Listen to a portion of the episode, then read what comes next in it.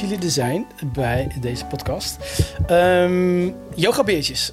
Ja. Uh, wat een naam ook. Ik weet je waar ik aan moest denken?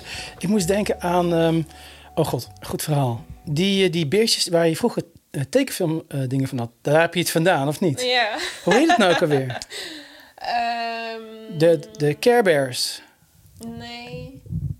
Waar was het? Ja, nee. Ik, ik weet het even niet, maar het komt wel daar ja, vandaan. Ja, ja, ja, van zo'n tv-dingetje. ja, Alright. ja. Um, stel uh, jezelf even voor. Nou, ik ben Chelsea. Hallo. ik uh, geef uh, de lessen van yoga weertjes. Ah, je bent de yoga-juf. Ik ben de yoga-juf, ja. En, en de mindfulness-juf. ja, ja, ja. ja. en uh, ja, dat... en heb yoga dan samen met mijn zus. Oh, jullie zijn zussen. Ja, wij Kraag, zijn zussen. heen en weer. jullie lijken helemaal niet op zussen. Nee? nee nou, in eerste, instantie, nee, in eerste Oh. instantie niet. Nou, normaal zegt iedereen juist altijd van zo. Jullie lijken echt op elkaar. Oh ja. Misschien omdat ik het gewoon helemaal ook in mijn hoofd niet uh, die link had gelegd. Ja. Alright. Samen met je zus. En, ja, en jij bent? Dat ben ik dus. Ik Ja. ben Robin. Ehm, nou ja, ik doe voornamelijk eh, de dingen achter de schermen. Oké. En eh, dat vind ik hartstikke leuk om, eh, nou ja, om Chelsea te ondersteunen. Jij bent een beetje de ondernemer, zeg maar. Ja. Oh, wat grappig. Wat Ja. goed. Ik wou dat ik een broer had die eh, dat allemaal voor mij deed. Dan kon ik gewoon alleen maar cre- eh, creëren. Ja, Hey, ehm, jullie weten, de podcast gaat over eh, trauma's. En jullie, ehm, eh, jullie volgen de podcast natuurlijk al een tijdje. En eh, ik had natuurlijk even met jou gesproken. En toen zei je al van ja, maar er is, de, je hebt zelf het een en het ander meegemaakt. Of misschien jullie allebei. Ehm, ik ben eigenlijk benieuwd eerst naar jullie verhaal. En dan hoe yoga beetje tot stand is gekomen. En wat je nou eigenlijk probeert te bereiken met yoga beetjes. En dat kan ik beter begrijpen, vind ik zelf altijd, als ik snap wie jullie zijn, waar jullie vandaan komen. Ja. En dan heb ik, straks heb je een half uur of een, een, drie kwartier om yoga beetjes helemaal te verkopen. Maar ik wil eerst weten wie jullie zijn. ja, mooi. Wat er gebeurt. Hoe, hoe, eh, hoe zijn jullie opgegroeid? Ja, Ehm, nou, wij zijn eh, opgegroeid in Rijswijk. En eh, op een hele jonge leeftijd is onze vader eigenlijk uit beeld gegaan. Tenminste, nog grotendeels uit beeld. Hij was er soms wel, soms niet. Maar merendeel was hij er niet. Ja. Ehm, en mijn moeder is hertrouwd toen ik elf ongeveer was. Mhm. En ehm, nou ja, dat eh, niet heel lang daarna ben ik in een in best wel heftige depressie terechtgekomen. Die Oh. ook wel heel lang heeft geduurd. Want daar heb ik tot op mijn 28ste wel mee gelopen. V- Vanaf eh, kort na je elfde. Nee, mijn veertiende ben ik een Oké, beetje maar daar, nog steeds eh, heel jong. Ja, maar het, heb het, ook heel, het heeft ook heel lang geduurd voordat ik het zeg maar echt zelf het label depressie gaf hoor. Dat is. Ik was gewoon altijd... eh, Je was gewoon gothic. Gewoon, eh, nee, dat, ook wel een beetje. nee ik, had, ik had gewoon... Ja, meer ik- skater. ik, ik vond het altijd gewoon lastig om met alles om te gaan. En dus Ja. ik dronk gewoon veel te veel. En ik eh, verdoofde mezelf constant met Ja. van alles eh, waarmee je kon verdoven om maar niet te hoeven voelen. heel herkenbaar. Ehm, en dan, eh, ja, toen... eh, eh, En misschien was het ook gewoon de puberteit, waardoor je het nog niet depressie zou willen noemen. Ja, ik was gewoon een heftige puber. Maar uiteindelijk, als je dan terug gaat kijken, denk je... Nou, dit was geen puberen meer. Nee. Dit was wel echt veel meer dan eh, dan, dat een normale puber zou moeten voelen. Jij- bent ouder dan... eh, Nee. j- jij bent ouder. Ja. Maar je had niet... eh, had, je, had je dezelfde problemen of uitdagingen? Nou, ik denk, kijk, we liepen natuurlijk tegen dezelfde dingen aan, maar ik ga er gewoon heel anders mee om dan hoe Chelsea ermee omgaat. En ik ben, nou, we hadden het er net al even over, hè, ik ben als, eh, ik ben sterrenbeeld een maagd, Oh ja. Eh, dus echt een binnenvetter. Dus ja, ik, hoe zij alles juist naar buiten liet komen, hield ik alles binnen. Oh, wat grappig. Dus ja, en dat is nog steeds zo. Wij gaan gewoon anders eh, Ja. met dingen om. Chelsea is veel explosiever. Ehm, ja, met mij krijg je niet zo snel ruzie. Met, eh, met Chelsea. Ja. Jij bent Wij gewoon meer vuur. gewoon, eh, ja, wij zijn elkaars eh, tegenpolen ook gewoon echt. Daardoor vullen we elkaar ook heel goed aan hoor. Ook Ja. binnen ons bedrijf. Maar ja. Maar wat was nou hetgene waar, wat er voor gezocht had? Waarom, waarom ehm, had je die depressie of die uitdagingen? Wat gebeurde er in je leven? Was dat het uit elkaar gaan, of het weggaan van papa? Nee, dat, dat niet eens. Dat was, ik, was, ik was toen drie, ik kan me niet eens meer samen, her- samen herinneren. Het was meer gewoon dat er een hele onveilige situatie gecreëerd werd... op het moment dat mijn moeder met haar tweede man ging samenwonen. Oh. En die situatie was zo onveilig... dat ik uiteindelijk ook op mijn zestiende uit huis ben gegaan. Ehm, en Zo, en jij bleef, ik, ik, ik, zie, Ja. ik spreek dus voor het eerst eh, een broer en zes zussen of ze, naast elkaar. Ja, En ik vind het dan nu heel interessant. Maar, maar jij gaat dan het huis uit en jij blijft. Maar je bent ouder. Ja, ik ben ouder inderdaad. Dus jouw ja. manier van ermee omgaan was... Ja. Ja. ja, ik hield het gewoon binnen. En ik voelde me eigenlijk een soort van ook wel moeder, denk ik, over Chelsea. Dus ik was meer bezig dat het goed ging met haar dan naar mezelf te Oh, kijken. ja. Ja. ja, dat is ook Ja, al... en je was ook nog eens heel erg bezig met voor mama zorgen. Ja. Ja. Ja. ja. Hebben jullie de, de Fontein gelezen van Els van Stijn? Nee. Dat is grappig. Zij legt dus uit dat we allemaal in een familiesysteem zitten, in een, in een fontein. Mhm. En het water loopt natuurlijk van boven naar beneden. Zoals een fontein, tenminste zo, net als een champagnefontein, zeg Mhm. maar. En dan hebben we papa en mama. En als we dan ehm, niet van papa en mama kunnen ontvangen wat we nodig hebben, dus liefde, veiligheid, dus wat jullie en ik eh, hebben meegemaakt, dan kunnen wij zeg maar boven onze papa en mama gaan staan en voor hen gaan zorgen. Want als we voor hen zorgen, dan blijven ze bij ons en dan hebben we een gevoel van veiligheid. Maar wat we dan dus inderdaad doen, is dan zijn we dus eigenlijk papa of mama aan het worden van onze papa of mama.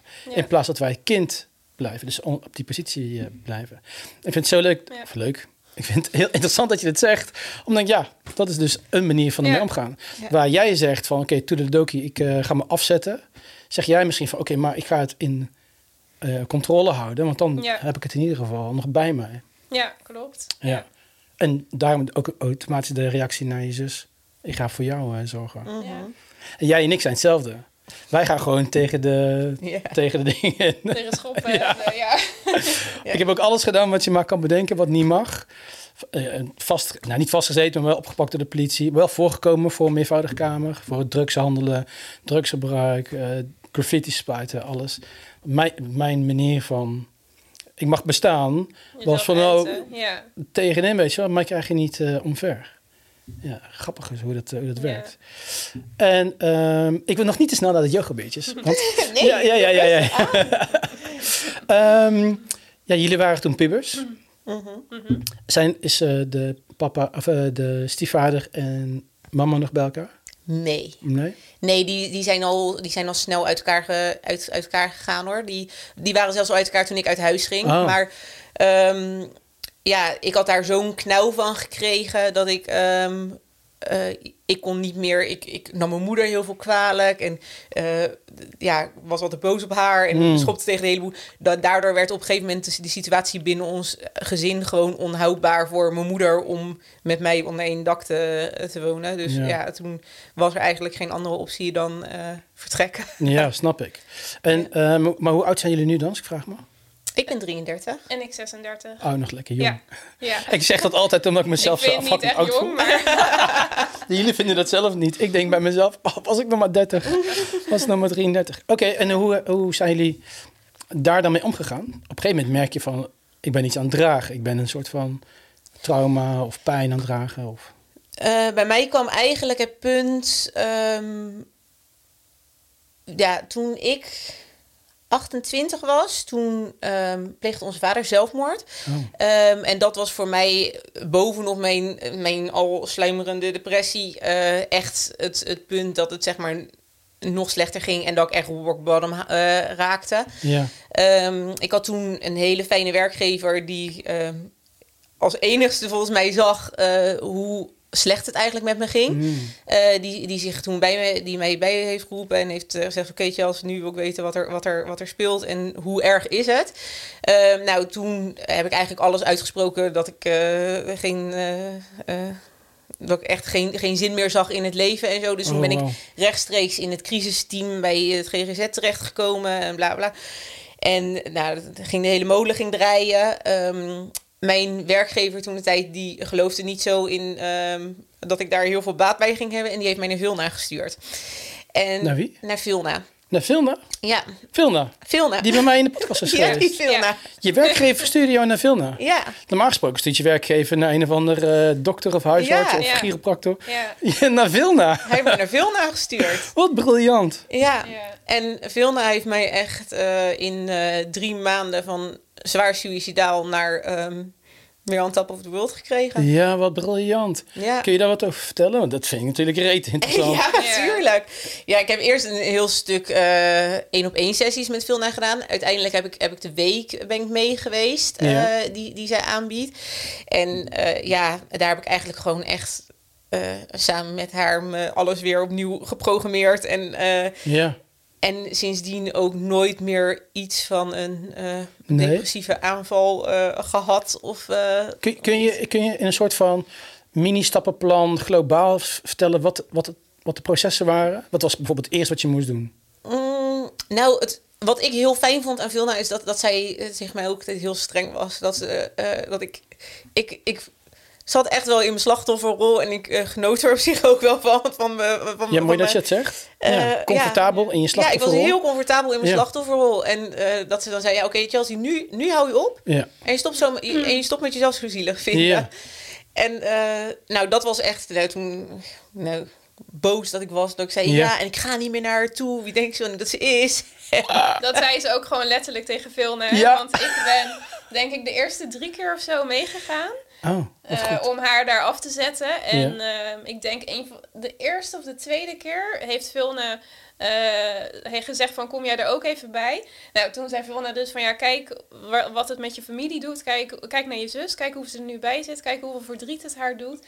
Nou, toen zei ze, het maakt me allemaal niks uit. En ook tegen Vilna van ik wil niet meer hier zijn. En eh, Oh, wat heftig. Ja, wat goed. ja, Ja. Ja, ownership van je eigen emoties. Ja. Eigen verantwoordelijkheid. eh.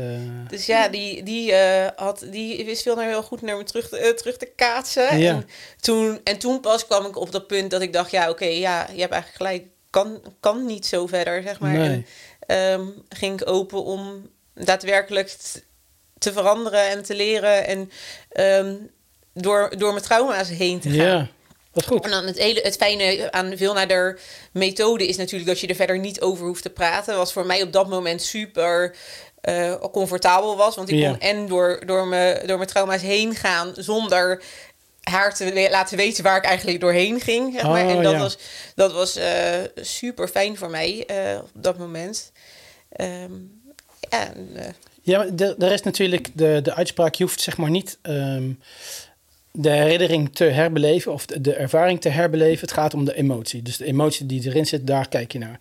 En ehm, in mijn, bij mijn cliënten ga ik wel heel vaak terug naar de herinnering omdat ehm, wat ik doe is compassionate inquiries eh, van uh, Gabo Maté. Dus ik ga met je eigenlijk de situatie op een andere manier benaderen en met compassie kijken naar alle deelnemers. Dus ik, ik heb ook, jullie hebben vast gezien dat ik filmpjes deel van eh, je papa en mama zijn niet alleen papa en mama, ze, dat is een rol. Ze zijn ook kind met hun eigen pijnen en zo. En om die lagen te kunnen begrijpen, ehm, kun je de hele situatie eigenlijk een soort van ontkrachten, je overtuiging ontkrachten. Maar er zijn ook heel veel manieren dat ze zeggen van ga niet, je hoeft niet naar de herinnering, kijk alleen maar naar de emotie. Is dat zeg maar hoe dat bij jou was? Dat je, dat je naar die pijn. Nee, ging? ik, ging, ik moest zelf wel in gedachten naar die, naar die herinnering, maar dan, ik, ik hoefde het niet uit te spreken. Ah, Oké, dus je, En- je, je deed het wel, zeg maar. Maar Ja. in je. Ja, en dan eh, inderdaad gewoon die ehm, eh, ja, NLP-technieken van oké, Hmm. we, gaan nu, we gaan nu stilstaan en eh, het stil, beeld stilzetten. Of, wat als je, hem- als je hem naar zwart-wit pla- plaatst. En, en dan op die manier steeds, steeds meer die emotie eruit halen. Ah, en, ja. het is eigenlijk hetzelfde dus. ja. Als wat ik zeg. Ja, oké, mooi. Maar je hoeft, je hoeft het niet hardop met iemand te Nee. delen, zeg maar. En daar was ik op dat, dat punt voor heel veel stukken gewoon echt nog niet klaar voor... om dat eh, hardop met haar te kunnen delen. Dus daarom vond ik het super fijn. En, ehm, en ja, het heeft ook, als, als ik het dan vergeleek... want ik liep natuurlijk ondertussen parallel ook nog bij dat crisisteam eh, van, van het eh, GGZ. En als je dan het verschil zag van hoe hard hè? ik ging bij Vilna... en Ja. Daar ben ik volgens mij anderhalf jaar heb ik, heb ik daar uiteindelijk gelopen. En daar, na anderhalf jaar had ik één Ja. schemaatje waar, met signaleringswoorden voor de familie. Hoe ze konden zien als ik weer in een depressieve aanval zou komen. En Ja. dat, daar hebben we anderhalf jaar over gedaan, zeg maar. Bizar, hè? Ik hoor zo vaak van cliënten die bij mij komen... ja, ik heb, eh, ik heb dat geprobeerd, dat geprobeerd... ben bij een therapeut geweest, ik heb die gehad, dat gehad. En dat ik dacht, jezus man, dat is echt gewoon een, een knijter van een muur om erheen te komen. Dat gaat gewoon, hoe, hoe gaan we dat doen? En dan kom je erachter dat ze eigenlijk helemaal nooit de diepte in zijn gegaan... bij Nee. een eh, psycholoog of bij een therapeut. Ja. Zo bizar. ja, zonde. Ik denk ook dat er hele goede therapeuten zijn Tuurlijk, hoor, en ja, psychologen. zeker. Maar ja, je moet het inderdaad maar net treffen. Ook, Ja. met, ook dat je een klik hebt met iemand. Want ik denk dat dat ook heel belangrijk is eh, in zo'n traject. Ja, en daarom was het ook zo leuk, want jij begon toch over Stuts, dat ik dat eh, gedeeld had. Ja, En daar zie je dus heel mooi dat hij gaat Ja. echt zeg maar de diepte in op emotioneel vlak. ja, met, zijn, eh, met Ja. eh, Jonah Hill, met zijn cliënt, zeg maar. Ja, maar ja, als je er ook dieper over nadenkt, is het heel logisch. Want ik bedoel, helemaal als, je, als het over trauma's gaat, ja, je vertelt het diepste wat je, wat je binnenin voelt. Ja, als je dat bij iemand doet waar je, waarbij je je niet veilig voelt of waar je geen klik mee hebt, ja, Ja. hoe kan je dat dan ook eigenlijk doen? Ja, Ja, exact. Ik ben toch heel nieuwsgierig hoe al die therapeuten dat doen, hoor. Wat voor gesprekken dat dan zijn. Nee, ik, ik heb echt niks eh, te nadelen over, over de therapeut die ik had. Want het was echt een super lieve, li- lieve vrouw. Maar ik denk gewoon dat die methodes die aangeleerd worden in het reguliere stuk, zeg maar, gewoon niet efficiënt genoeg zijn. En dat er ondertussen zoveel efficiëntere manieren zijn, alleen dat ze niet erkend worden. Ja, Eh, en dat is gewoon zonde voor zoveel mensen die met zoveel dingen lopen. En ook als ik naar die week keek bij veel, naar hoe ik, hoe ik mensen die al jaren in de malle molen zaten, eh, in een week zag opbloeien van een of ander muurbloempje naar een of ander Ja, eh, ja. paradijsbloem. ja goud, man. Dan, dan denk ik, ja, er, er zijn zoveel effectievere eh, mogelijkheden dan dat er nu in de reguliere ehm scene, zeg maar, gedaan wordt. Ja. En dat is, dat is gewoon zonde dat daar, dat daar te weinig aandacht voor is van, voor andere, andere mogelijkheden. Ja, helemaal mee eens. Ik denk wel dat ehm, je ziet, misschien dankzij TikTok en al dat soort dingen, dat er steeds meer boven water komt van er zijn andere manieren die werken. En wat ik nu wel vaker zie, dus bijvoorbeeld eh, Robert Bridgman, waar ik eh, zo'n Mhm. training bij gedaan heb, die probeert juist de hele tijd connectie te maken met psychologen en therapeuten om het samen te, te laten werken. Oké, jij doet dit en wij doen dat. En dan Mm. heb je zeg maar het full package in plaats van eh, alleen maar het mentale gedeelte, zeg maar, weet je. Ook het spirituele gedeelte. Want waren jullie al spiritueel of helemaal niet spiritueel? Of nu niet, toen wel? ja, ik denk dat we dat ook wel echt van onze moeder hebben. Ja. Ik denk toen wij, eh, nou hoe oud waren wij? Ik was zes, toen kreeg ik Reiki 1. Ja, En Je was acht- zes en toen kreeg je Reiki 1 En ik was acht, toen kreeg ik Reiki 2. als teacher. Wat? Als teacher. Dus is, ja, want je Ja. Reiki 1 zijn, zijn teacher eh, dingen. Je was zes en toen kreeg je Reiki 1. Ja, mijn moeder was, is Reiki-master en ik was zes. Nou, Robin was dan drie jaar ouder, dus negen. En toen werden we ingewijd in Reiki 1. En Briljant. een jaar of twee later werd ik ingewijd in Reiki 2. Dus als er een kindje op school viel, dan zei ik... Kom maar, ik ga je eens een Reiki. Oh, briljant. Ja, onze moeder was wel heel spiritueel en sowieso ook altijd wel bezig met zelfontwikkeling. Die heeft echt alle boeken wat je maar kan bedenken. Dus wij zijn er ook wel echt mee opgegroeid, kan ik wel zeggen.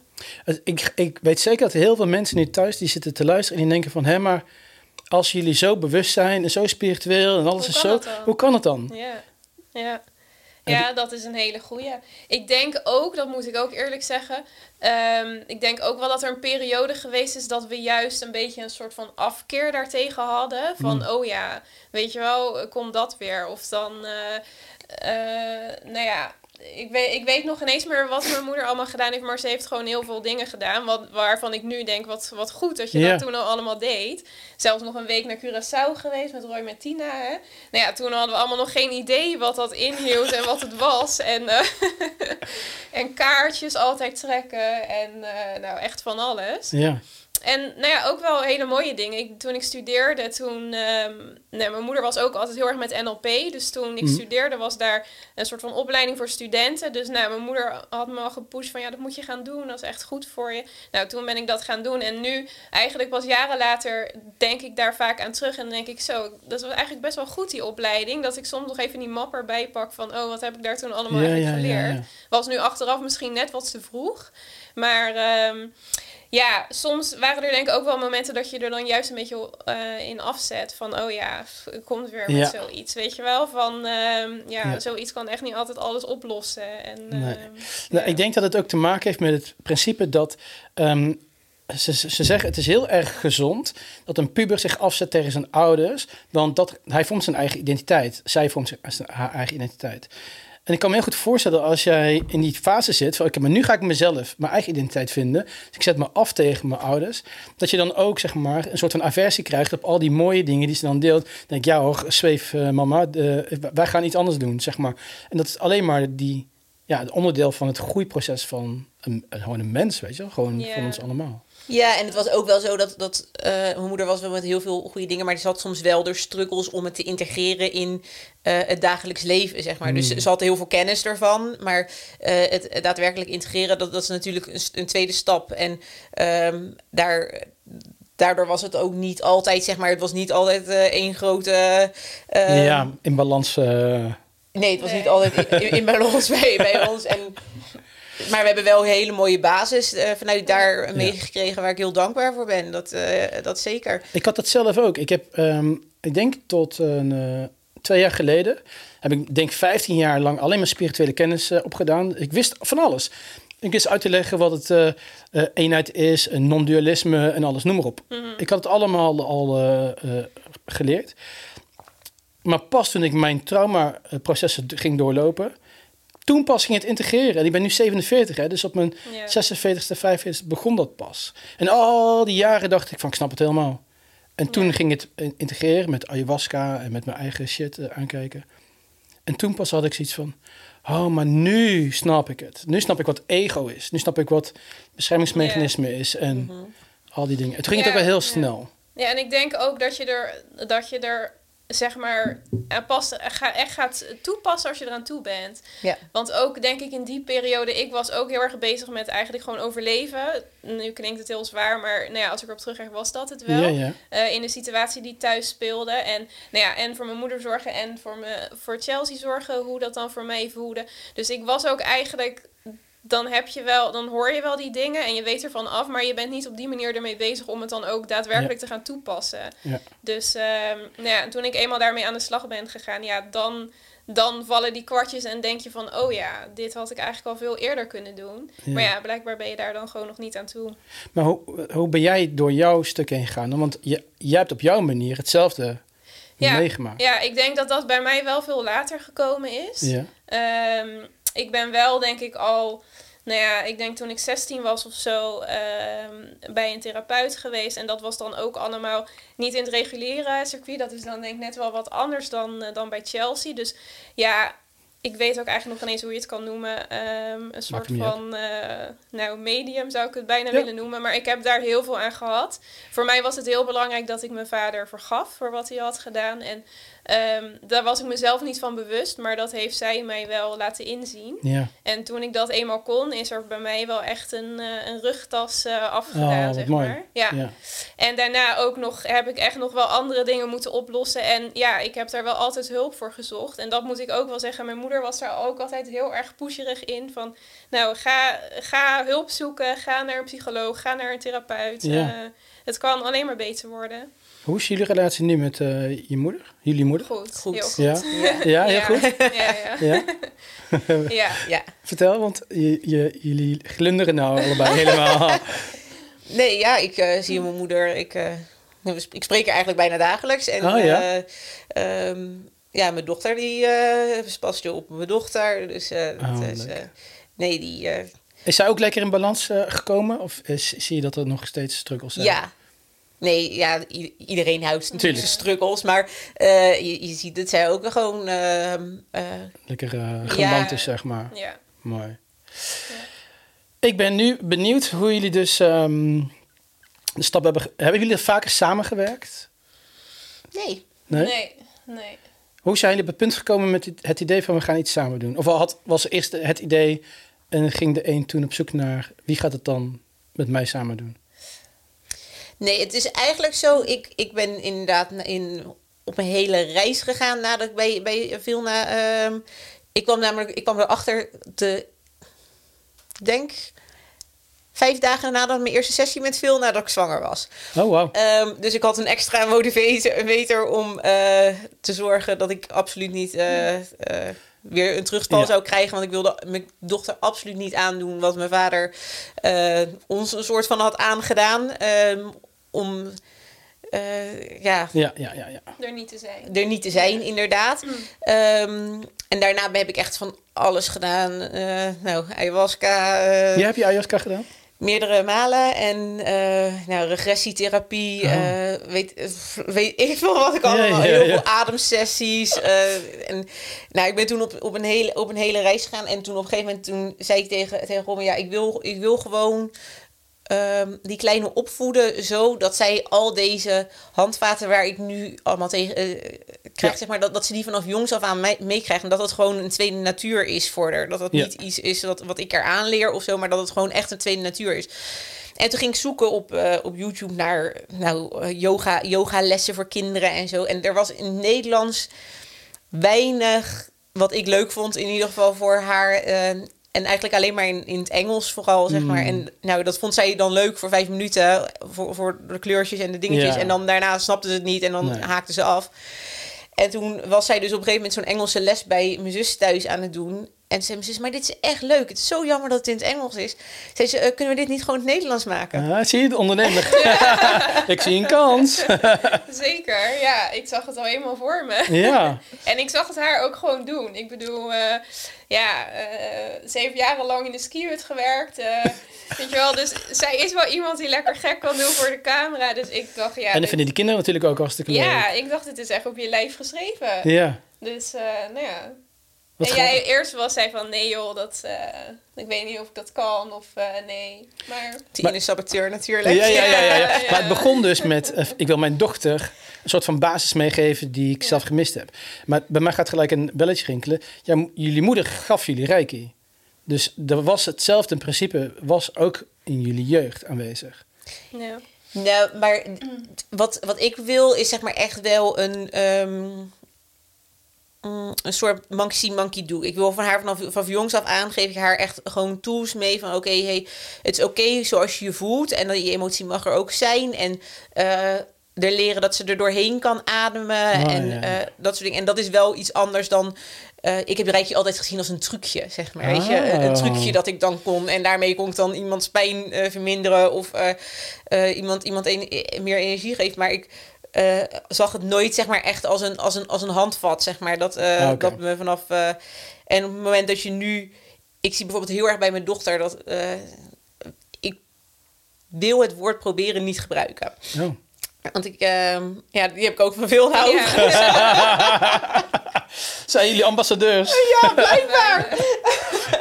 maar dus eh, mijn dochter die zegt, eh, als, eh, als dan de juf zegt, ja, dan ga je, ga je dat maar proberen. Dan zegt ze, ik ga het niet proberen, ik ga het doen. Oh, wat lief. Gewoon, Weet je, en dan, maar dat zo vanaf kleins af aan is dat gewoon haar in, ingebakken. En zij, zij gebruikt gewoon dat woord eigenlijk niet, zeg maar. Omdat dat zo... eh, en dat is iets anders dan het als structureel meekrijgen en echt als basis hebben dan eh, op het moment dat je het als een, als een soort trucje gebruikt. Want Ja. dan op een gegeven moment ga je, net, ga je het inderdaad in de puberteit eh, van je afzetten. Oh nee, maar dit is eigenlijk heel stom. Dat ga ik niet meer doen. Eh, Maar heb je dan, zullen heel veel mensen zich afvragen, heb je dan een opleiding voor gedaan, een yoga, yoga teaching opleiding? ja, ik heb eh, bij Helen Purport inderdaad eh kinderyoga eh Oh, echt opleiding speciale kinderyoga? kinderyoga Oh, dat opleiding. is ook Ja. nog iets, iets bijzonders. Dat is ook nog anders. Ja, Tuurlijk, ja. Ja. Ik zie ze al. Op, op- maar is het ook een warrior en Ja. eh, moeilijk en... Ja. Maar het is, het is eh, veel speelser. Dus je, Ja. het, is een, het is een verhaal. En die kinderen worden meegenomen in een verhaal. En in, in dat verhaal komen ze, komen ze eh, dieren en eh, dingen tegen. En, die, en die Oh. worden uitgebeeld door die yoga-houdingen. Dus het is niet... ehm, je, je moet niet denken aan een reguliere yogales... waar je van houding naar houding gaat. Het is echt een, een, een avontuur waar ze doorheen gaan. En ze worden één met het avontuur door die yoga-houdingen... waardoor ze die boom worden waar, waar die ze tegenkomen in, in Sprookjesbos... of Eh, die draak die, die daar staat. En dan zijn ze in één keer die draak. En, eh, ja. Hebben jullie de, de podcast ge- geluisterd van ehm, eh, Hanneke, die vriendin van mij, eh Koter en Groter? Nee, dat, Nee, was, die dat is niet diegene die eh les geeft op de middelbare school, hè? Want die heb ik wel geluisterd. Vond ik ook Oh nee, heel die was ook leuk, hè? Paula, ja, Ja, de- ja, heel leuk. Als, ieder, als elke juf zo zou zijn, dan zouden we echt, eh, eh, Fantastisch. ja. Ja, echt heel leuk. Ehm, ik, ik heb een podcast opgenomen met Hanneke, vriendin van mij. Mhm. En leuk om in de podcast nog even te herhalen dat we het binnenkort live gaan doen. Dus de allereerste keer dat we het live gaan doen in Haarlem. En het gaat over. ehm, je hebt ouders en die vinden dat ze een probleemkind hebben. En ik zeg het op deze manier juist omdat zij er meer een probleem mee hebben dan dat het kind een probleem is. Het kind heeft pijn of wat dan ook, maar zij vinden het een probleemkind. En dan komen ze bij Hanneke en Hanneke is dan ook een soort van coach, net zoals dat ik eh, dat ben, gericht op trauma's en op pijn. Maar wat zij doet, zij gaat het trauma soort van benaderen, zoals jij dus gedaan hebt in jezelf en ik doe, doe, doe het met praten. Maar zij doet het zoals jij het nu uitlegt dat je yogalessen zijn. Dus zij gaat, zeg maar, dat ze, ze creëren een hele wereld. Het kind creëert een hele wereld. Van ja, en dan eh, komen we de Indiaan tegen, en dan komen we een leeuw tegen, et cetera. En dat beeldt dan allemaal uit, zeg maar, de obstakels en de uitdagingen die dat kind dan heeft. Het zijn natuurlijk kleine guppen. Ja, mooi. Maar daarom vind ik het zo mooi dat het resoneert van, oh, Het is een beetje hetzelfde. Je zit natuurlijk in een hele andere wereld. De Ja. wereld Ja. van kinderen. Ja. Maar je doet eigenlijk een beetje. Oké, wat, wat, wat, mijn- brein nou aan het doen is. Ik zie Hanneke en die gebruikt die beelden die het kind geeft. om het kind aan te laten geven. wat zijn de obstakels, wat zijn, waar, waar ben je bang voor, et cetera. Maar als jij dat ook doet. en het kind visualiseert dat. dan kan ik me heel goed voorstellen dat het kind dan automatisch de beelden oproept. die zo uitdagend voor hem zijn. of die obstakels of belemmeringen zijn. Snap je wat ik bedoel? Ja, maar het verschil is natuurlijk wel, zij, zij werkt echt als coach en laat het kind de situatie creëren. Jij In, in, in een yogales heb ik al zeg maar het avontuur eh, Ja. uitgedacht, zeg maar. En dat avontuur gaan we met, met de hele club gaan we, gaan we in, zeg maar. En merk je dan nooit dat een kind bijvoorbeeld bij een bepaald beeld bang wordt of, eh, of eh, weerstand ervaart? Mm, Of het juist door jouw veilige setting dat het allemaal heel. Ja, je hebt, je hebt soms. Ik had, ik had laatst een, een Halloween les en toen, eh, ja, dan had, toen had ik, zo- had ik zo'n spookgeluid en zo. Ja, en dan heb je wel eens dat, er, dat ik niet zo, oeh, weet je wel. En dan, ja, ja. Of eh toen kwam er een monster, maar dat bleek uiteindelijk een kietelmonster te zijn, zeg maar. En, dat, en dan is het weer, eh draai je hem weer om, zeg maar. Ja. Dus tuurlijk, tuurlijk hou, je, hou je dat wel, maar dat is wel... Ja. Eh, ehm, maar het, ik denk dat het een hele andere setting is inderdaad op het moment Ja, dat je het kind hem laat creëren... dan eh, op het moment dat hij voor, voor het kind gecreëerd Ja. wordt. Plus die, die kinderen komen natuurlijk ook niet naar jou van dat papa dat kind meeneemt van ja, ik heb een probleemkind Nee. en we moeten dat kind even op gaan lossen. Het is meer juist een soort van niet preventief, maar een soort van inderdaad tools geven. Ja, het is gewoon echt op een hele speelse manier sowieso bewegen. Want dat is het natuurlijk in de Ja. eerste instantie. Maar ook wel echt ademhaling. Er zit heel veel ademhaling Mm. ook in. En dat is, eh, nou ja, dat is iets waar Chelsea nu ook eh, diep in zit. En eh, wat natuurlijk ook super belangrijk is. Waar, ja, het is eigenlijk zoiets simpels. Want je doet het automatisch een heel de dag door. Maar ik denk...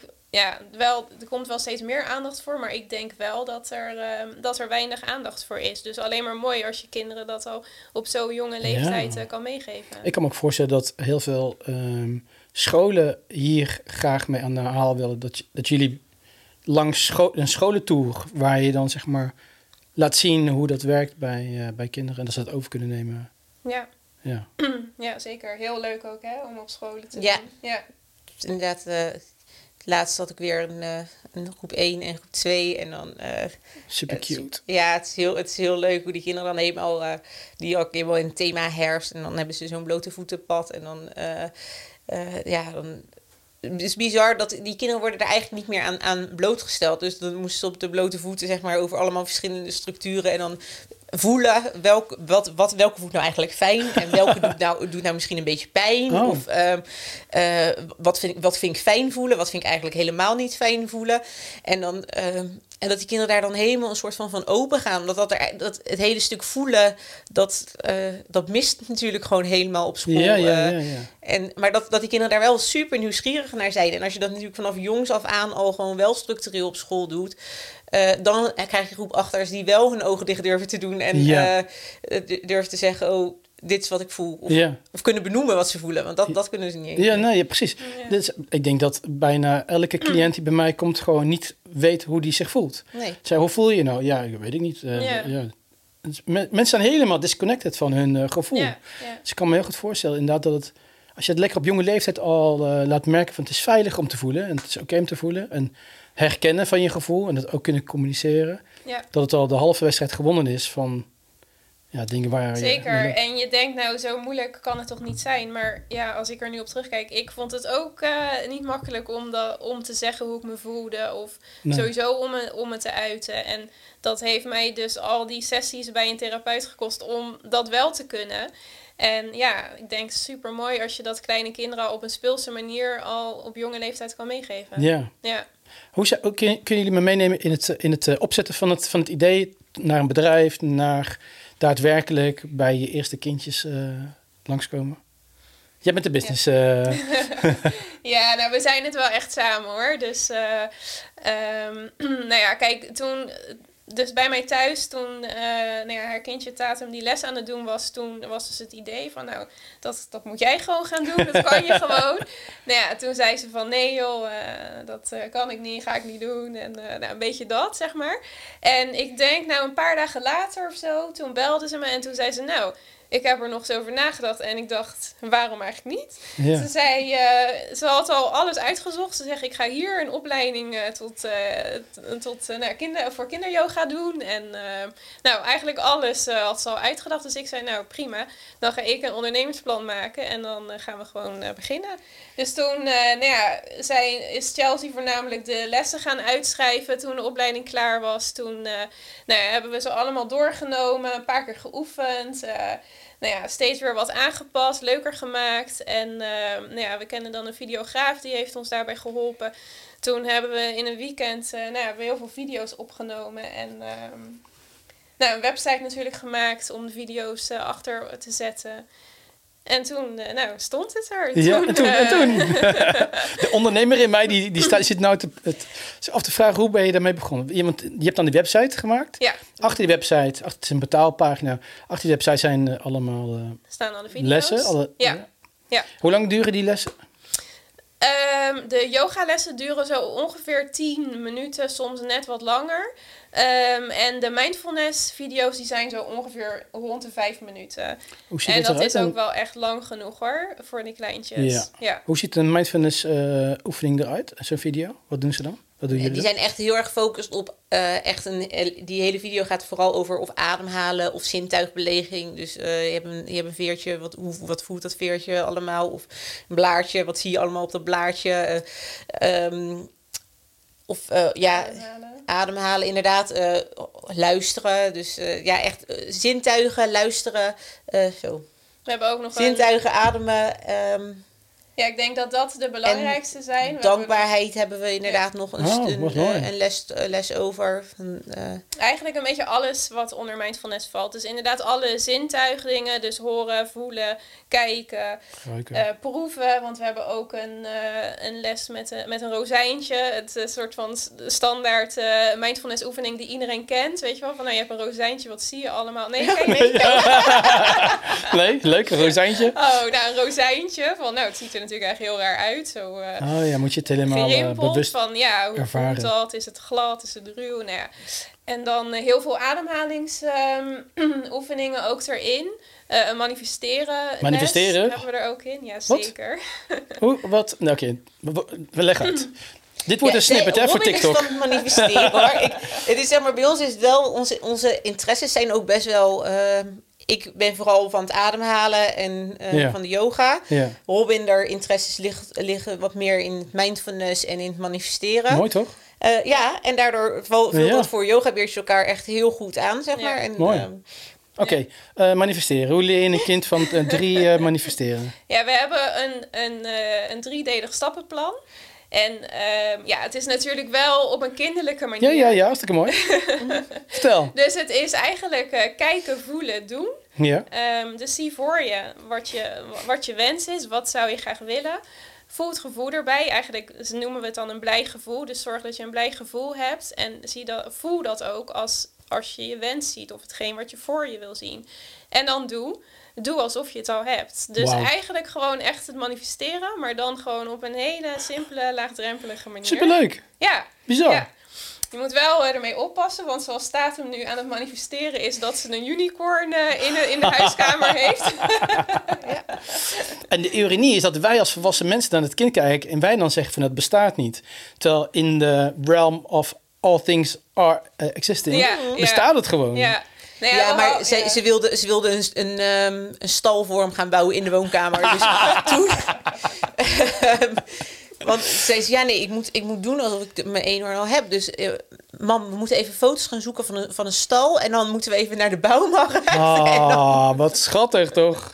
Is toch briljant? Ja, het is wel heerlijk. Dus ik heb, nu, ik heb nu aan uitgelegd dat als, als, als die eenhoorn komt, dat hij ook in de schuur kan wonen. En dat was, Ja. dat was, dat was prima voor haar. Dus dat was... eh, Jeetje, maar zo, zal, het nooit, ik zal het nooit zeggen, dat bestaat niet. Of eh, je moet iets anders wensen, want dit, dit, is, dit is geen... Nee, ja. Want dat, uiteraard besta- bestaan ook, ook, ook de eenhoorns eh, in, de, in de hidden realms. En, eh, maar het, ehm, ja, ik heb Ja. wel, wel iets van er iets een begrenzing aangegeven. Ja. Oké, we gaan geen stal in de woonkamer bouwen voor je Ik zie jou al bij de praxis.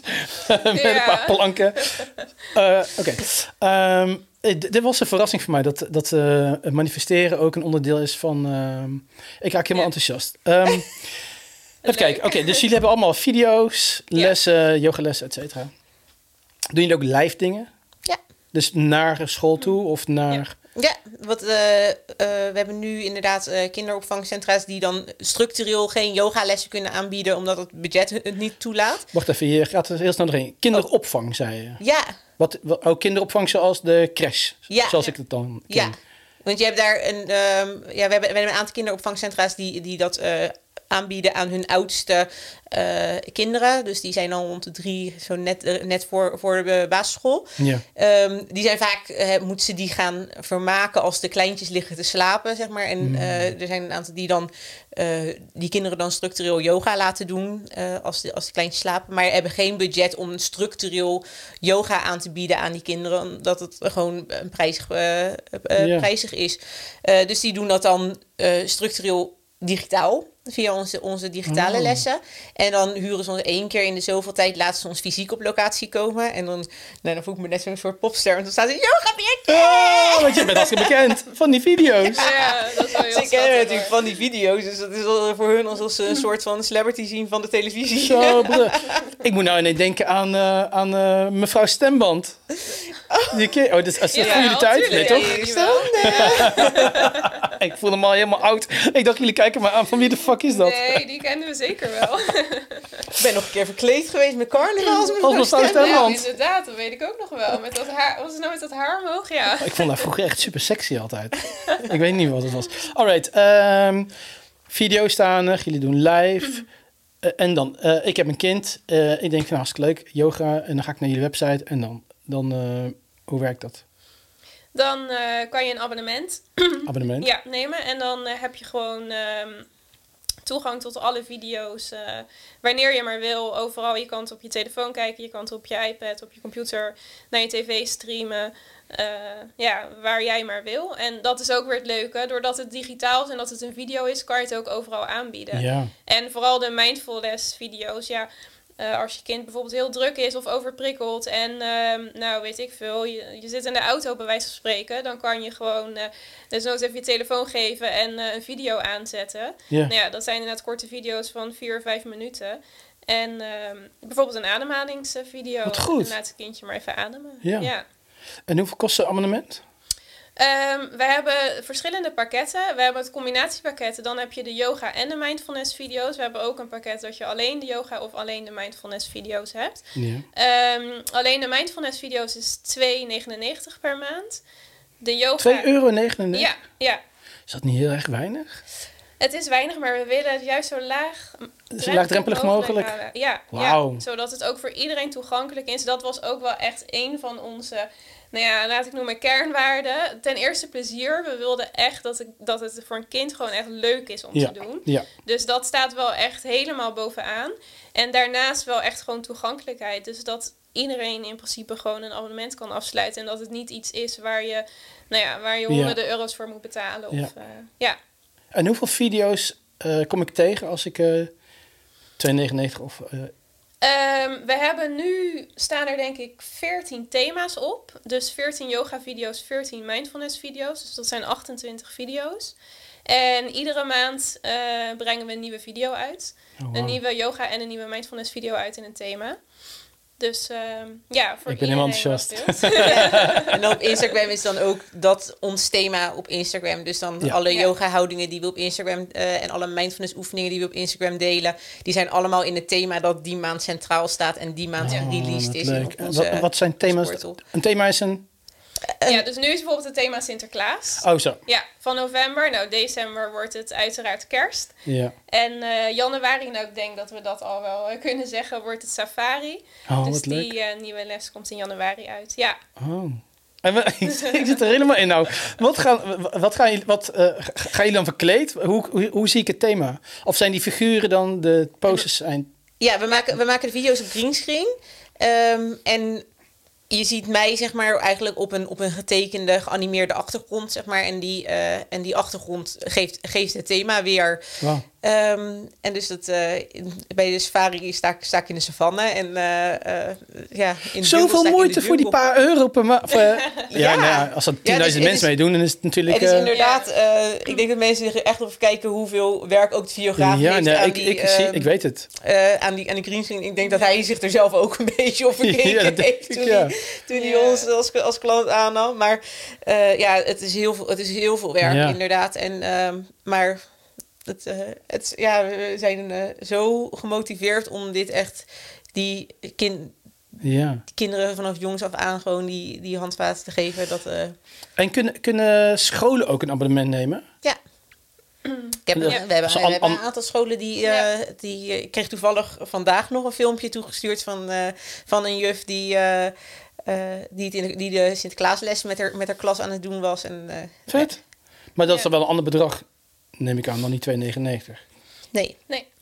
maar dat is wel... eh, scholen kunnen, kunnen ook gewoon... Ja, ons, ons duurste pakket, een combinatiepakket, is 4,99 Ja, per maand. Ja. Ehm, en ook scholen en kinderdagverblijven kunnen voor dat bedrag, zeg maar... eh, Dus neem je één abonnement en dan kunnen dus 20 kinderen kunnen dan eh, Ja. meedoen. En dan... eh, ik snap niet waarom niet iedereen het zou dan doen dan. Het kost gewoon helemaal niks. Nee. En je Nee, hebt gewoon, ja. zeg maar, iets handigs eh, in je telefoon. Ja. En, je, en je iPad. Ja. Ja, zegt ze. Ja. ja, wij. Wij snappen het ook niet. Kan- Wij snappen ook niet waarom niet heel uh, Maar jullie zijn pas begonnen. Nederland, eh, Jullie zijn nu zo lang jaar. Anderhalf jaar. Ja, nou, en sinds eh, vorig jaar augustus is, is de website echt live. Dus we zijn eigenlijk eh, Ja, iets langer dan, dan, een, dan Ja. een jaar. Ja. eh, eh, zijn we nu echt aan het promoten op de video's. En je ziet wel al dat er eh, eh, steeds, meer, steeds meer scholen, steeds meer abonnementen afgesloten worden. En, eh, en dat er ook steeds meer scholen vragen dan ook om fysieke lessen er, erbij. Zeg maar. Ja. dat, ze, dat ze die combinatie willen. Ja. Want eh, bij een fysieke les zitten natuurlijk wel net andere aspecten erbij als dat een. eh, die lessen zijn 12 minuten, dus die zijn natuurlijk stu- een stuk korter dan dat een fysieke Ja. les is. Eh, en bij een fysieke les heb je, heb je natuurlijk de interactie ook nog tussen de kinderen. En, en kan, je, kan je dingen doen die je in een video niet kan doen. Tuurlijk, zeg maar. ja. En, ehm, een stuk eh, eh, massage, wat, wat bij kinderyoga heel erg eh, vaak naar voren komt, zeg maar, kan je in een, in een, eh, in een videoles is dat eigenlijk Nee. niet goed, eh, goed over te brengen. Dus dat laten we uit die digitale lessen, laten we dat helemaal. Maar dat kunnen we wel meenemen eh, in, de, in de fysieke lessen of echt met attributen werken. Zeg maar. Dat is, is, is lastiger in een video, want je weet niet wat, wat mensen thuis hebben. Of je wil ook niet dat, dat ze allemaal dingen moeten gaan, gaan aanschaffen om een Ja. les te kunnen doen. Dus dat, Hey, in, in de zomer naar festivals. Ja, we hebben Ja. in augustus op het Zuiverfestival in Enschede gestaan. Ehm, dat is overigens, die werd, werd georganiseerd door ook een, ehm, een docent. Die, eh, zij is lerares op een, op een basisonderwijs en is toen op ons gekomen en deed onze les, deed eh, onze, eh, onze video's, deed, deed ze in de klas. En haar dochtertje was helemaal weg eh, van de video's en heeft ons zodoende, zijn we, zijn we op dat festival terechtgekomen. Zo leuk. En eh, er, we zijn nu in gesprek met nog een aantal festivals om daar eh, les, te, les te geven, de kinderyoga te verzorgen. Ik ga even een hele andere vraag stellen. Want ik, ben, ik zit hier een hele te kijken en ik ben heel nieuwsgierig. Hoe is het dan om met, met elkaar samen te werken? Eigenlijk wel goed. Ik zei, hoe ik net al zei, we zijn echt elkaars tegenpolen. Dus we vullen, de, we vullen elkaar echt aan. Maar ik moet zeggen, we hebben ook wel eens een andere mening. Ja, En eh, we zijn het ook niet altijd met elkaar eens. nee. Maar op zich kunnen we ook alle twee wel... ehm, ja, we, we sluiten dan wel snel een compromis, hè? Ja, en het, het, het fijne is, zeg maar, waar andere mensen misschien tegenaan zouden lopen. Ik heb best wel een heftige eh, persoonlijkheid, zeg maar. Dus, en dat Robin me heel goed kent. Dus die weet, die weet gewoon van, oh, ik, eh, eh, ben je geïrriteerd? Oké, ik laat je nu wel eventjes. ja, ja. eh, ik, ik, bel je, ik bel je vanavond wel, zeg maar. Waar iemand anders dan misschien zou doordrammen en dat de hele boel zou exploderen. Weet jij precies hoe ze met Ja. mij om moet gaan op het moment dat ik getriggerd word. en dat maakt het heel fijn. Ja, en zijn jullie niet bang dat, dat, er, eh, dat er op een gegeven moment iets gebeurt waardoor de band verstoord kan worden? op, op, op de privéband door een zakelijke Nee, ik in principe niet. Ik ook niet. Ik zou, ik, ik zou daar ook niet over willen nadenken, omdat ik denk, eh, nou ja, dat al je gedachten, dat ga je alleen maar Ah, ja. manifesteren, zeg maar. Maar ik, nee, ik ben daar eigenlijk ook niet zo bang voor. Ik moet ook zeggen dat ehm, we ook wel alle twee, denk ik, een stuk volwassen zijn geworden. Kijk, toen wij in onze twintig jaren waren, had je echt niet aan ons moeten vragen om, eh, om dit te gaan doen. Want ik denk dat dat niet goed was Nee. gegaan. Helemaal toen we klein waren, konden we ook nog wel eens vechten en zo. En eh, ruzie hadden we, hadden we om de dag. Maar tegelijkertijd konden we dan ook wel weer heel lief met elkaar spelen. Dus ja, we zijn gewoon een beetje water en vuur, maar het, het werkt gewoon nu wel. Ja. Ja. En ik denk dat het heel goed werkt dat we alle twee diezelfde drijf voelen om, ehm eh, om van yoga Ja. beurtjes een succes te maken. Dat we alle twee heel erg die behoefte voelen om het over te brengen. Ja. Ehm, en daardoor gewoon dezelfde motivatie hebben en ehm, de, dezelfde, Ja. ja. dezelfde drijf ervoor, zeg maar. En dat scheelt heel erg, zeg maar, dat je niet dat de ene veel gemotiveerder is eh, dan de ander of zo, zeg maar. Nee. We hebben alle twee voelen we zo die drijf Ja. om, om dit eh, de wereld in te brengen. Dat, eh, En wat is die grote drijf? Wat, wat, wat is dat? Wat, wat is de missie? Maar diep in je hart, hè? Dus niet zeg maar het verkooppraatje, maar Ja. waarom je uit Ehm, bed stapt en denkt van oké, ik ga hier echt wel mee. Voor mij is het echt om kinderen te leren om te voelen. Want Maar waarom, waarom heb je dat? Waarom heb je die... Ja, omdat ik dat zelf dus nu Hmm. pas kan, of nu pas heb geleerd, of ja, hoe, ja nu pas Ja, heb ja. geleerd, denk ik. En dat ik gewoon denk van, het is zo zonde als je dat pas leert, als je volwassen bent Ja. en al tegen allerlei dingen bent aangelopen. Los daarvan denk ik nog steeds dat, dat, je ook, dat je ook in je leven tegen dingen aan moet lopen om ergens te kunnen komen. Want ja, je kan niet altijd, het is niet altijd roosgeur en maneschijn. Ja. Maar toch denk ik, als je dat al leert op jonge leeftijd, dat het, ja, dat het je gewoon heel veel kan helpen. Ja, Ja. ja. En voor jou? Nou, ik denk, ik denk ehm, op mijn stuk zeg maar dat ik het. Ik ehm, vond het chockerend. Ik, eh, toen we yoga begonnen, heb ik heel veel onderzoeken gelezen over de, de effecten van eh eh kinderyoga, mindfulness ehm, vanaf jonge leeftijd. En ik stuitte op een gegeven moment op een Nederlands onderzoek waaruit bleek dat in de, eh, in groep de kleuterklas. In elke kleuterklas zaten gemiddeld twee kinderen met ernstige emotionele problemen. En toen dacht ik, ja, hoe dan? Ja. Ehm, het, het is toch.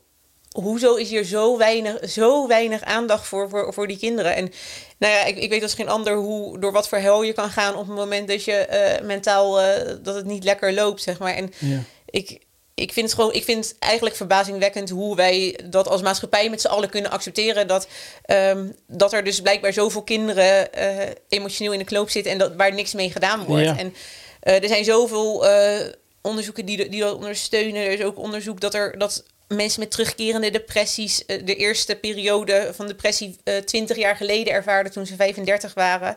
En dat we dat 20 jaar later die periode ervaren werd rond de 15. Omdat dat, die, dat jaar dat eh, elk jaar wordt het, wordt het een jaar eerder dat ze die eerste ding.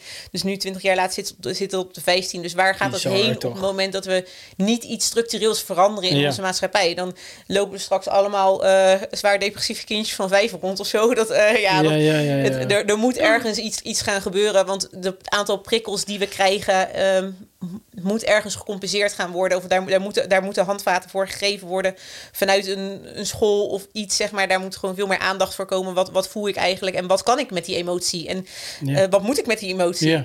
Ja. ja, geloven jullie in, eh, in zielen die eh, op, het aar- op aarde komen om een bepaalde missie? Wat, bijna iedereen die, die bij mij komt, die praat natuurlijk over hun trauma's. Eh, in mijn jeugd heb ik allemaal trauma's meegemaakt. En dan, dan komen ze bij mij en dan zie je ze allemaal dat ze iets willen doen met datgene waar ze zoveel moeite mee hebben. Ehm, en als ik zo naar jullie luister, dan denk ik van, oh, dit is echt een typisch voorbeeld van die zieltjes die komen naar aarde en die, denken, die dan zeggen van, in dit leven wil ik eh, kinderen gaan helpen. Of ik wil, zeg maar, mensen helpen om te leren voelen. Dat is mijn missie. Oké, hoe, moet ik- hoe ga ik dat bereiken? Oké, dan moet ik eerst zelf heel veel shit meemaken om de motivaties te krijgen, zodat ik daaruit, dat ik snap wat die pijn is. Daaruit groei ik. Ik ga leren hoe ik daarmee omga. Dan ga ik staan van, hey, ik ik meester nu mijn pijn, ik snap het nu. En dan ga ik leren hoe ik het dan ga, ga overdragen. En dat is dan het zielspad wat dan uitgekozen is. En wat ik eigenlijk daarmee wil zeggen is dat als we dit snappen, en als jullie dat ook van jezelf ziet, en misschien als het resoneert, dat je dan naar je trauma kan kijken en dat je dat kan zien. Ik heb dit zelf gemanifesteerd, zodat ik Oh. dit pad kan gaan bewandelen en Ja, nu hier ben waar ik ben. Oh nee, Ja. maar ik ben ook heel. Ik, ik, ja, het klinkt. Het, ja, ik vind het niet raar klinken, maar ik denk dat heel veel mensen het heel raar vinden klinken dat ik heel dankbaar ben. ehm, voor eigenlijk al heel veel, heel, heel veel trauma's die, ik- die, ik, eh, die ik heb gehad, zeg maar. En eh, dat ik die. Ik heb ook niemand waar ik nu nog eh wrok naar heb. Ik heb iedereen echt volledig vergeven. En ehm, ja, dat is, ik, ben, ik- ja, ik, ik, ik heb dat al heel, heel lang zo, dat ik dat zo ervaar Ja, hoor. Dat ja. ik, eh, dat is mooi. en dat ik het echt ook echt zie als een, als een dankbaar stuk, zeg maar. Dat, Ja. eh, Ja, ik zou er denk ik ook de mensen thuis mee willen geven die luisteren. Dat als je ervaart, ik heb heel veel shit, maar ik bevind mijzelf nu op het pad van een heling. Ik ben er iets mee aan het doen. Hou dan je ogen open, of ik zeg hou je hart open. Want de kans is gewoon heel erg groot dat je in een richting uitgaat waar je daar iets mee gaat doen. Dat je dus dat trauma aan het oplossen bent. Want ehm, tijd bestaat niet in de zin van, we kijken natuurlijk naar tijd als lineair van A naar B. En van bovenaf gekeken vanaf de vijfde dimensie is alles tegelijkertijd. Dus het trauma wat in jullie voorouders eh, zit, met mama en opa's en oma's en daarvoor, het is allemaal tegelijkertijd. In het nu zijn jullie ermee aan het dealen. Nu heb ik met mijn trauma gedeeld. En dat is ook een zielskeuze geweest van oké, die timeline, dat trauma, wordt nu geheeld. En dan gaan we het transformeren naar kracht. Ja, En het is, ik vind het heel mooi om te zien dat jullie dit aan het doen zijn. ja. En het resultaat daarvan is yogabeertjes. mm. Ja, en ik ben ook echt een firm believer dat echt alles gebeurt met een reden. Ja. Daar geloof ik echt heilig in. Dus ik, ja, ik, ik, wat jij zegt, ja, het klinkt misschien raar, maar ik ben dankbaar voor wat er allemaal in mijn leven gebeurd is. Want dat heeft mij nu wel gebracht waar ik nu ben en heeft me gemaakt wie ik nu ben. En ja, dat, het moest blijkbaar gebeuren. Ja. Krachtig. Yogabeertjes. Het is zo schattig, het is zo'n hele lieve naam. En er zitten twee van die powervrouwen in. Jullie hebben echt heel veel dingen meegemaakt. We hebben heel veel eh, bruggen moeten over. eh, Ja, Ja. We hebben niet een hele makkelijke jeugd gehad, inderdaad. Maar eh, daardoor is het wel juist... eh Grappig is dat, je hè? wel juist die extra, echt, extra drive, denk ik. eh. ja. Wat ik nu een beetje uit je reactie haal is hetzelfde dat als ik vertel over mijn jeugd. en dan zegt, zie je mensen met grote ogen van Jezus man, heb je hem al. En dan kijk echt zo van, hè, ja, nou, het was al een beetje kut, maar ja. Nee, ik had dat, Ja. Toen ik voor het eerst de regressietherapie ging, toen moest ik inderdaad eventjes de, mijn levensloop, zeg maar. En toen, en ik was, oh, ook dat nog? Ja, ook Oh, dat nog, ja. ja. En ik dacht, ja, nee, maar dat is toch eigenlijk niks? En zei ze, nou, ik vind het nogal wat. Ja, wat je, snap je. En- Dat bedoel ik. Ja, ja, ja. Wij denken er allemaal zo van, ah ja, voor ons is het Ja. allemaal... Maar ik denk ook dat het heel erg is hoe je ermee omgaat. En dat heb ik dan wel weer bij al die sessies van therapeuten geleerd. Dat je met je gedachten, dat je gedachten, die bepalen gewoon alles. Hoe Ja. je ergens mee omgaat. Eigenlijk heeft dat natuurlijk ook volledig met manifesteren te maken. Daarom hou ik daar ook zo erg van. En ja, ik ben gewoon super visueel ingesteld. En bij mijn eerste therapeut, waar ik echt heel veel aan gehad heb, die heeft toen ook gezegd van... Nu alles wat we geleerd hebben, schrijf dat op of maak er een tekening van. Nou ja, nu kan ik niet tekenen, dus ik heb gewoon eigenlijk een vision board gemaakt. Ja, Waar ik dus, nou ja, toen was het heel erg het leven in plaats van overleven, rugtas af. En ehm, vanaf toen ben ik eigenlijk dat altijd blijven doen. En nu is het dan veel meer in de zin van manifesteren. Dus het is wel anders geworden als toen. ja. Maar ehm, ja, ik vind dat, dan denk ik van, ah, dat moet iedereen doen. Ja, weet je ja, wel? ja, ja, iedereen moet gewoon, als je zoiets hebt van, nou, ik wil daar naartoe. En ik, ik gewoon maak het visueel. Dat is voor mij dan heel erg eh, helpend om het visueel te maken en om het gewoon iedere dag te zien. En ja, je gedachten, om, om ook dat gevoel erbij te hebben en geen heel de tijd negatieve gedachten te hebben. Want ja, dat bepaalt uiteindelijk ook wat er in je leven gebeurt. ja. Ja, Ja, in, eh, in mijn cursus in acht stappen naar het lichte leven zit een blok en het is dan eh, leren manifesteren. En het eerste wat ik eigenlijk gelijk zeg is van, nou, je kunt niet leren manifesteren, want je manifesteert elke seconde. Dat, wij zijn spirituele wezens die ons leven aan het manifesteren zijn. We ervaren onze eigen manifestatie. En eh, wat je heel, heel mooi zegt is, je gedachten die eh, manifesteer je als het ware. En eh, de andere benaming zeg maar, voor gedachten is de overtuiging. Dus Ja. ik ben overtuigd van iets, datgene wat ik, waar ik overtuigd van ben, dat is hetgeen wat ik uitdruk in mijn 3D-wereld, in mijn mani- gemanifesteerde wereld. En dat ervaar ik. En daarom hebben heel veel mensen dat ze dan naar een wereld kijken en dan ze dan slachtoffer voelen van de wereld, alsof het wereld hen iets aangedaan wordt. Terwijl je bent continu aan het manifesteren, dus ook je mooie, maar ook je slechte dingen inderdaad. Dus inderdaad, je overtuiging veranderen, dat is mijn werk. Trauma's aankijken, dat is een overtuiging. Zodat de overtuiging in ieder geval positief wordt, in ieder geval in balans wordt. Zodat je leven er ook in balans uitziet. ja. Dus ik vind het echt helemaal mooi. ehm, Ja, en het is ook wat jij net zei, hè, en dat gaat dan misschien heel diep, maar ik geloof daar ook in dat ook je trauma's en ook je slechte dingen, dat je dat dus allemaal gemanifesteerd hebt. Hoe klein je ook eigenlijk bent, maar blijkbaar hadden wij beide dat allemaal nodig om te komen waar we nu zijn en om de lessen te leren die we moesten leren. Ja, mooi. Deze Ja. ga ik uitknippen, want ik ben het helemaal met je eens. Ik zeg ook tegen al mijn cliënten, als, ook, al, ook al is het je geboorte, Al is het een traumatische geboorte, is je eigen manifestatie. Ja. Jij hebt ervoor gekozen om dit leven te, te, te krijgen. En dan kan het zijn dat het een trauma is van opa of oma of wat dan ook. Wat jij dan over, overgedragen krijgt. En het eerste wat je dan doet in je leven is dat trauma manifesteren. Want dat trauma moet jij ervaren, zodat je daaruit kan groeien en iets mee kan doen. Ja. We zijn op welke leeftijd dan ook continu verantwoordelijk voor onze eigen trauma's. Dus mijn hele ehm, podcast gaat ook, waarom doe ik nou zo?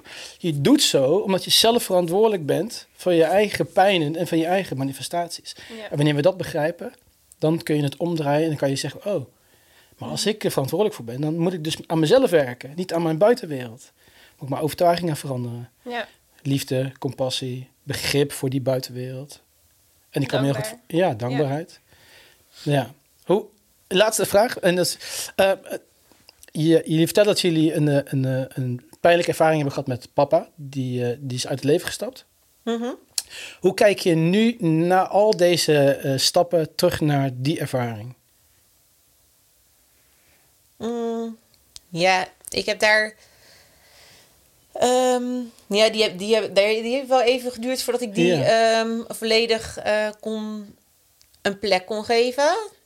Maar ik denk eigenlijk, dat is nu zes jaar geleden. Ik denk dat ik dat heel snel heb gedaan. Want ik denk, ik denk dat ik in anderhalf jaar dat wel echt eh, zo doorvoeld had. Dat ik, dat ik er nu eigenlijk over kan praten. Eh, nou, eigenlijk bijna emotieloos, zeg maar. Echt als een. Ja. eh, ik, er, zit, er zit geen gevoel meer op voor mij, zeg maar. Dat is. ehm, Nee, ja, het is gewoon in balans. je hebt het ja, door, ik, heb het, ik heb het zo doorvoeld. Ik heb er zo om gehuild. Ik heb er om geschild. Ik heb er, ik heb er alles om gedaan. Maar het is nu is het gewoon goed. En Ja. ik...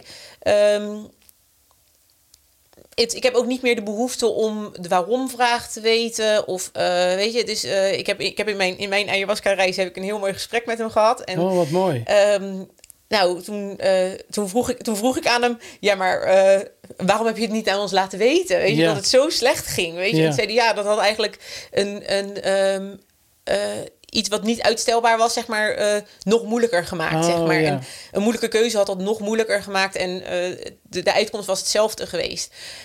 En Mooi. toen was het voor mij eigenlijk, ik, ik vertelde daarna aan Robin en zei Robin, maar heb je dit niet gevraagd met? Hallo. En ik zei nee, want toen ik toen daar het antwoord op kreeg, was het voor mij gewoon, dat was echt de laatste, het laatste stuk dat ik, dat ik nodig had. En toen was het, daarna was het gewoon, oké, nou, Ja. Ja. Maar dit is het, hè? Dit is zeg maar compassie en begrip. Dus wij, wij kijken naar onze ervaringen in de buitenwereld en dan denken van, "Wacht, waarom, waarom gebeurt mij dat nou? Of waarom gebeurt het nou? Ik snap het niet.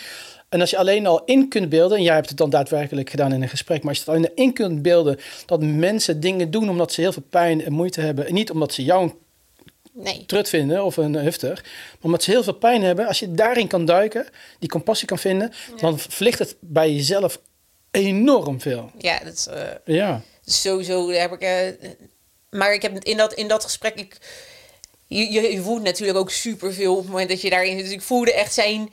ehm, Ja. eh, hoe, hoe hij zich voelde en wat, Ja. wat, dat, wat dat zeg maar deed toen hij dat uitsprak naar me. En, ehm, en daar, daarmee heb ik ook echt zeg maar afgezien van het, het stukje zelfmoord heb, heb, ik, heb ik daar los kunnen laten. Maar ik heb daar ook echt los kunnen laten alles wat er eh, in het verleden eh, was gebeurd. Want het was gewoon in één keer was het alles was goed, weet je. En alles Ja. was gewoon... Ja. Ik weet dat het uit een plek, plek van liefde kwam, weet je. Want ik voelde dat het uit een plek van liefde kwam. En daarom was het goed, zeg maar. Ja. Dus, Mooi. dat is heel mooi, was Mooi, dat. mooi, mooi, mooi.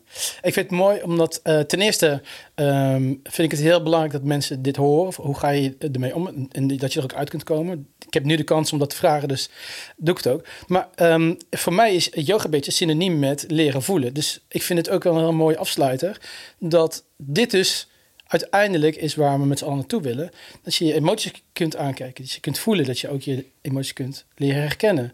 En wat jullie proberen te doen is dat op een hele jonge leeftijd al te installeren, die tools geven van leer dat nu al, want straks gebeurt er iets in je leven en dan ben je niet in één keer blind van oké, maar wat moet ik doen? Ja. Dan weet je Jong in ieder geval- oud gedaan. Ja, daarom. Briljant. Ja. Ja. Oké, ik ga hem afronden. Ik vind het uh, super leuk wat jullie doen. En ik hoop dat heel veel mensen uh, uh, abonnee worden. En, uh, dat, en in, mijn, in mijn ondernemersbrein denk ik van... al die scholen moeten dit gaan doen. Al die scholen moeten dit zeg maar allemaal gaan starten. Al die crashes, al die scholen. Ja. Dan gaat het ook lekker lopen. En dan lekker langs komen voor die live lesjes en zo. Ja. Ik, zie het, ik zie niet waarom het geen succes zal worden. Wij ook niet. Ik wens jullie heel veel succes. Dankjewel, voor jullie Dankjewel dat openhartigheid. we hier mochten zijn. Ja, met alle liefde. En ehm, laten we hopen dat heel veel mensen dit op gaan pikken voor je. Ja. Thanks. Dankjewel. Doei. Doei.